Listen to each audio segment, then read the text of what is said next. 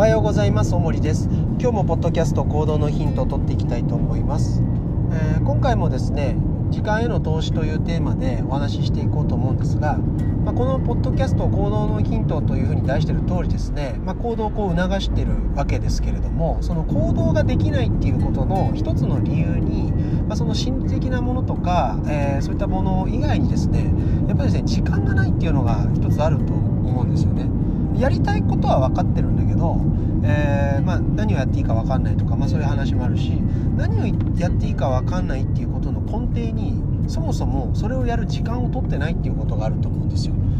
で大方ですね僕この問題に執着するんじゃないかなって、えー、思ってるんですね、まあ、要はですねやり方が分かんないっていうふうに言ってるうちって結局それをやるための時間を取ってないんですよ。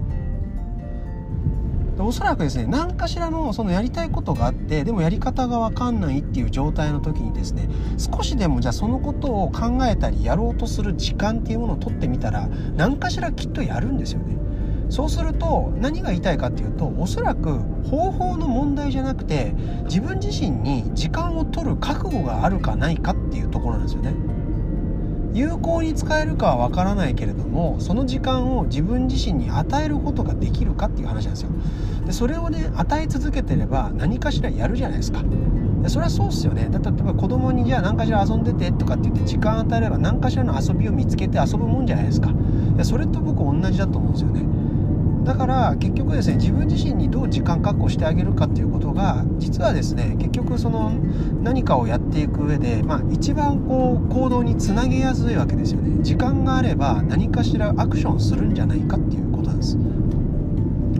でもちろんですね何がじゃあ有効な手段なのかとかっていうことを考えて、まあ、時間をこう消費してしまうっていうのもあのそういった意味でですね無駄なように思えるかもしれないけど、まあ、実は無駄じゃないですよね。まあ、ある言い方したらその無駄があったからこそ、えーまあ、要はボツの案みたいなものをたくさん出せたからこそですね、まあ、正解っていうところに、まあ、行き着きやすくはなるわけじゃないですか。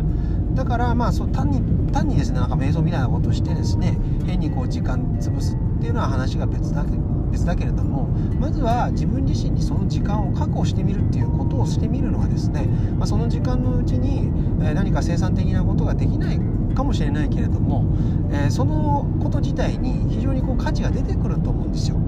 なので、えー、行動ができないっていうふうに、えーなってる人。でやりたいことは分かってると。ある程度こういうふうにしていきたいってことは分かってるけどやり方が分かんないっていうような人はですねまず是非ですね自分自身にあの時間を与えてみてください。その時間を与えてみることによって何らかのアクションが起こったりとか、まあ、感情の変化とかがあったりとかして、えー、アクションが起こりやすくなりますんで。でここの時間を確保するっていう癖をつけないとですねあの結局やり方の問題にして、えー、と足踏みをしますから。で何かしらいい案が出たとしてもですね結局今度それやらないですから。だからやるための時間をまず作ってください。でやるための時間を作りさえすれば、えー、何かしらのこのアクションしますから。